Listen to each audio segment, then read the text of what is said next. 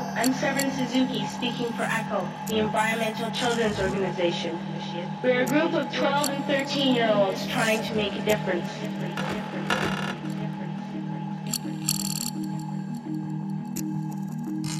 We've raised all the money to come here ourselves, to come 5,000 miles to tell you adults you must change your ways. Coming up here today, I have no hidden agenda.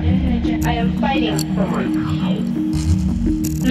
my future is not like losing an election or a few points on the stock market. I am here to speak for all generations to come. I am here to speak, speak on behalf of the starving children around the world whose cries go unheard. I am here to speak for the countless animals dying across this planet because they have nowhere left to go. I am afraid to go out in the sun now because of the holes in our ozone. I am afraid to breathe the air because I don't know what chemicals are in it. I used to go fishing in Vancouver, my home, with my dad, until just a few years ago we found a fish full of cancers. And now we hear of animals and plants going extinct every day, vanishing forever. Great herds of wild animals, jungles and rainforests full of birds and butterflies.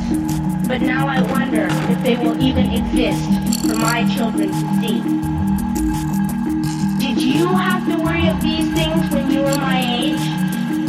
All this is happening before our eyes, and yet we act as if we have all the time we want and all the solutions. I'm only a child, and I don't have all the solutions. You to realize, neither do you. You don't know how to fix the holes in our ozone layer. You don't know how to bring the salmon back up a dead stream. You don't know how to bring back an animal now extinct.